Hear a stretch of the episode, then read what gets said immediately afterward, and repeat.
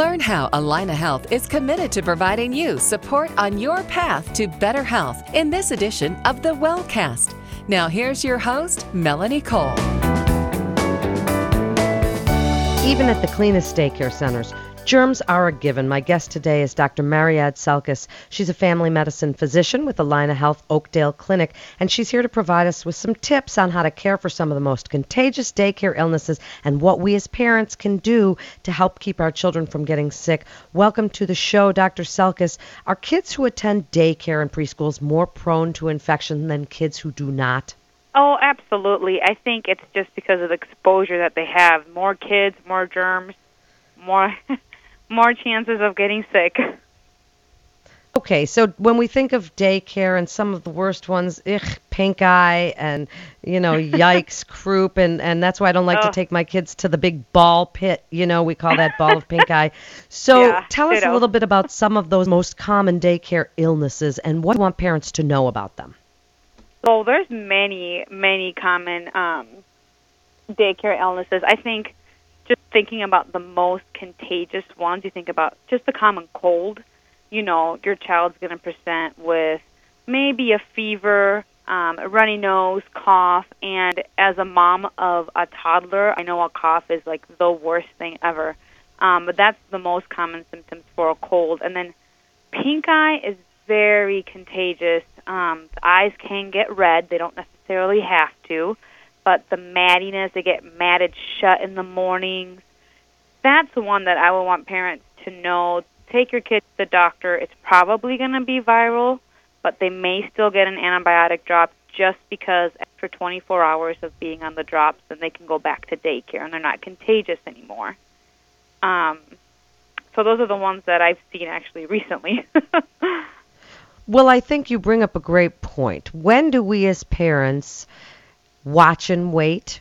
When do we say we can't, you know, we don't need an antibiotic? Because I'm sure as a physician, you are seeing parents come in and say right away they need a, a an antibiotic, mm-hmm. even if it's a mm-hmm. virus. How do we know the difference between a virus and a bacteria? You know, that's a good question, and it's kind of hard. And unfortunately, one of the big answers is going to be time. You know, we know that a common cold is going to last about a week and we know that it should be getting better with time, even if some of the symptoms still last longer than a week, meaning a runny nose or just the cough. But the child, they should be feeling better, and you should see that improvement. If we don't see improvement in about a week, then that's when I start thinking, could this be something bacterial? And um, a common question that I get from parents is, I think they have strep throat um, we need to remember that usually strep throat does not present with a cough. A lot of the times, parents come in saying, My child has a sore throat fever and a cough, therefore it's strep throat, but a lot of the time it's just a viral illness.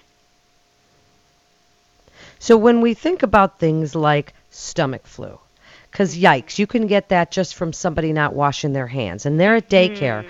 It's it's going to be a, a stomach flu you know, extravaganza there. What mm-hmm. is stomach flu? Different than actual flu, influenza, which we might get our children vaccinated for. Yeah, that's a good question because that's a common misconception. So we call it the common the stomach flu, but it's not like the influenza. So when you think about the influenza or just the flu, that is high fevers, sneezing, body aches. That's also very contagious. We try to vaccinate everybody because it's one of the most common preventable deaths is if we vaccinate adults, elderly, kids. The stomach flu has a complete different gamut of symptoms. It's stomach pain, nausea, vomiting, diarrhea, and you are so right. It is oh so contagious. I would recommend that if someone in the household has the stomach flu, clean the bathrooms, everything the child touches, make sure that you wash the child's hands. Kids don't do a great job at washing their hands. And use soap and water. Hand sanitizer is great for everything, but soap and water is great for the stomach flu. So what do we do? do? Do getting these germs at a young age expose, you know, exposing these children, does that strengthen their immune system for later?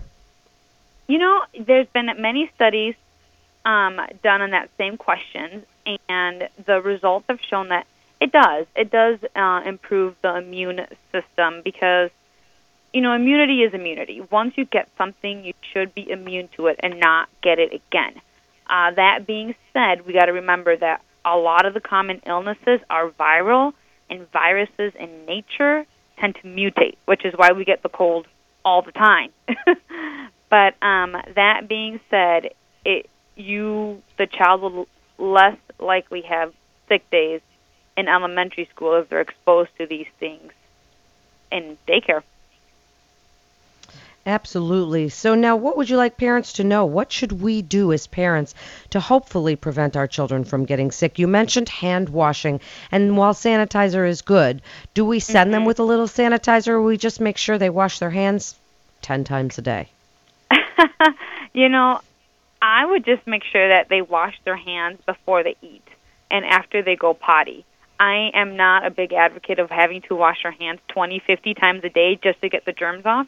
If they get sick, um, the body will take care of it, and for the most, they do okay, and now they have that immunity. So we don't want to put them in a bubble. That being said, like I said, I'm a I'm a mom as well, and I know the sleepless nights and how much we suffer when they suffer. We don't want to get them sick just to get them sick either. So, just good common sense prevention. Wash your hands after the bathroom wash your hands before you eat, and you know that's about all I would recommend.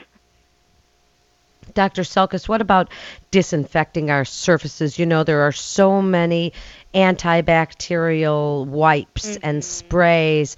Do we keep our house sprayed down, or is it sometimes good for kids to eat a little dirt? sometimes it is good for kids to eat a little dirt as long as they have their tetanus shot. um, but uh, yeah, you know, it's important to clean our house, but it just depends what we're doing. If we're working, of course, in the kitchen, I would sanitize it. There's raw meat. We don't need to give them a bacterial salmonella or anything, but we just don't have to go overboard. The body does an amazing job taking care of itself, and our immune system is wonderful. Um, so we just don't have to be paranoid. Just use common sense. If there's raw meat, if there's blood, by all means, please use sanitizer and a, um, antibacterial. But other than that, just keep a nice house. okay, this is an important question, Dr. Celkis, and one every parent asks themselves. Mm-hmm. When do we keep our child home? From daycare mm-hmm. and or school.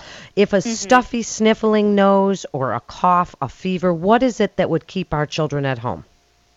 You know, if your child has a fever, absolutely keep them home because they are contagious.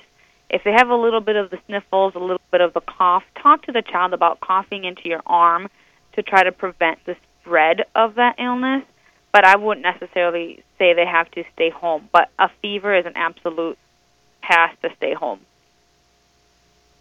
What about if they're suffering from diarrhea or something? Is that a stay mm-hmm. home or you know, we know vomiting, we're not going to send a child that's vomiting, but right. what if they're sneezing and coughing because coughing is a tough one?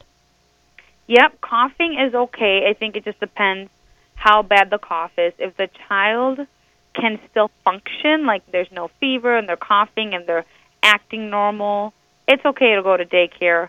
Um, but if it kind of if it wears them down that they can't really participate in the daycare activities, then I would keep them home.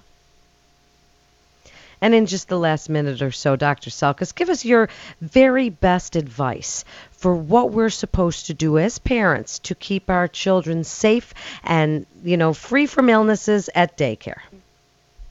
Well, the best advice I would have for parents is just to Make sure the kid washes their hands before eating and after going to the bathroom. Please don't send them to daycare if they have a fever. And if at any point there's any questions, by all means, please take them to their doctor.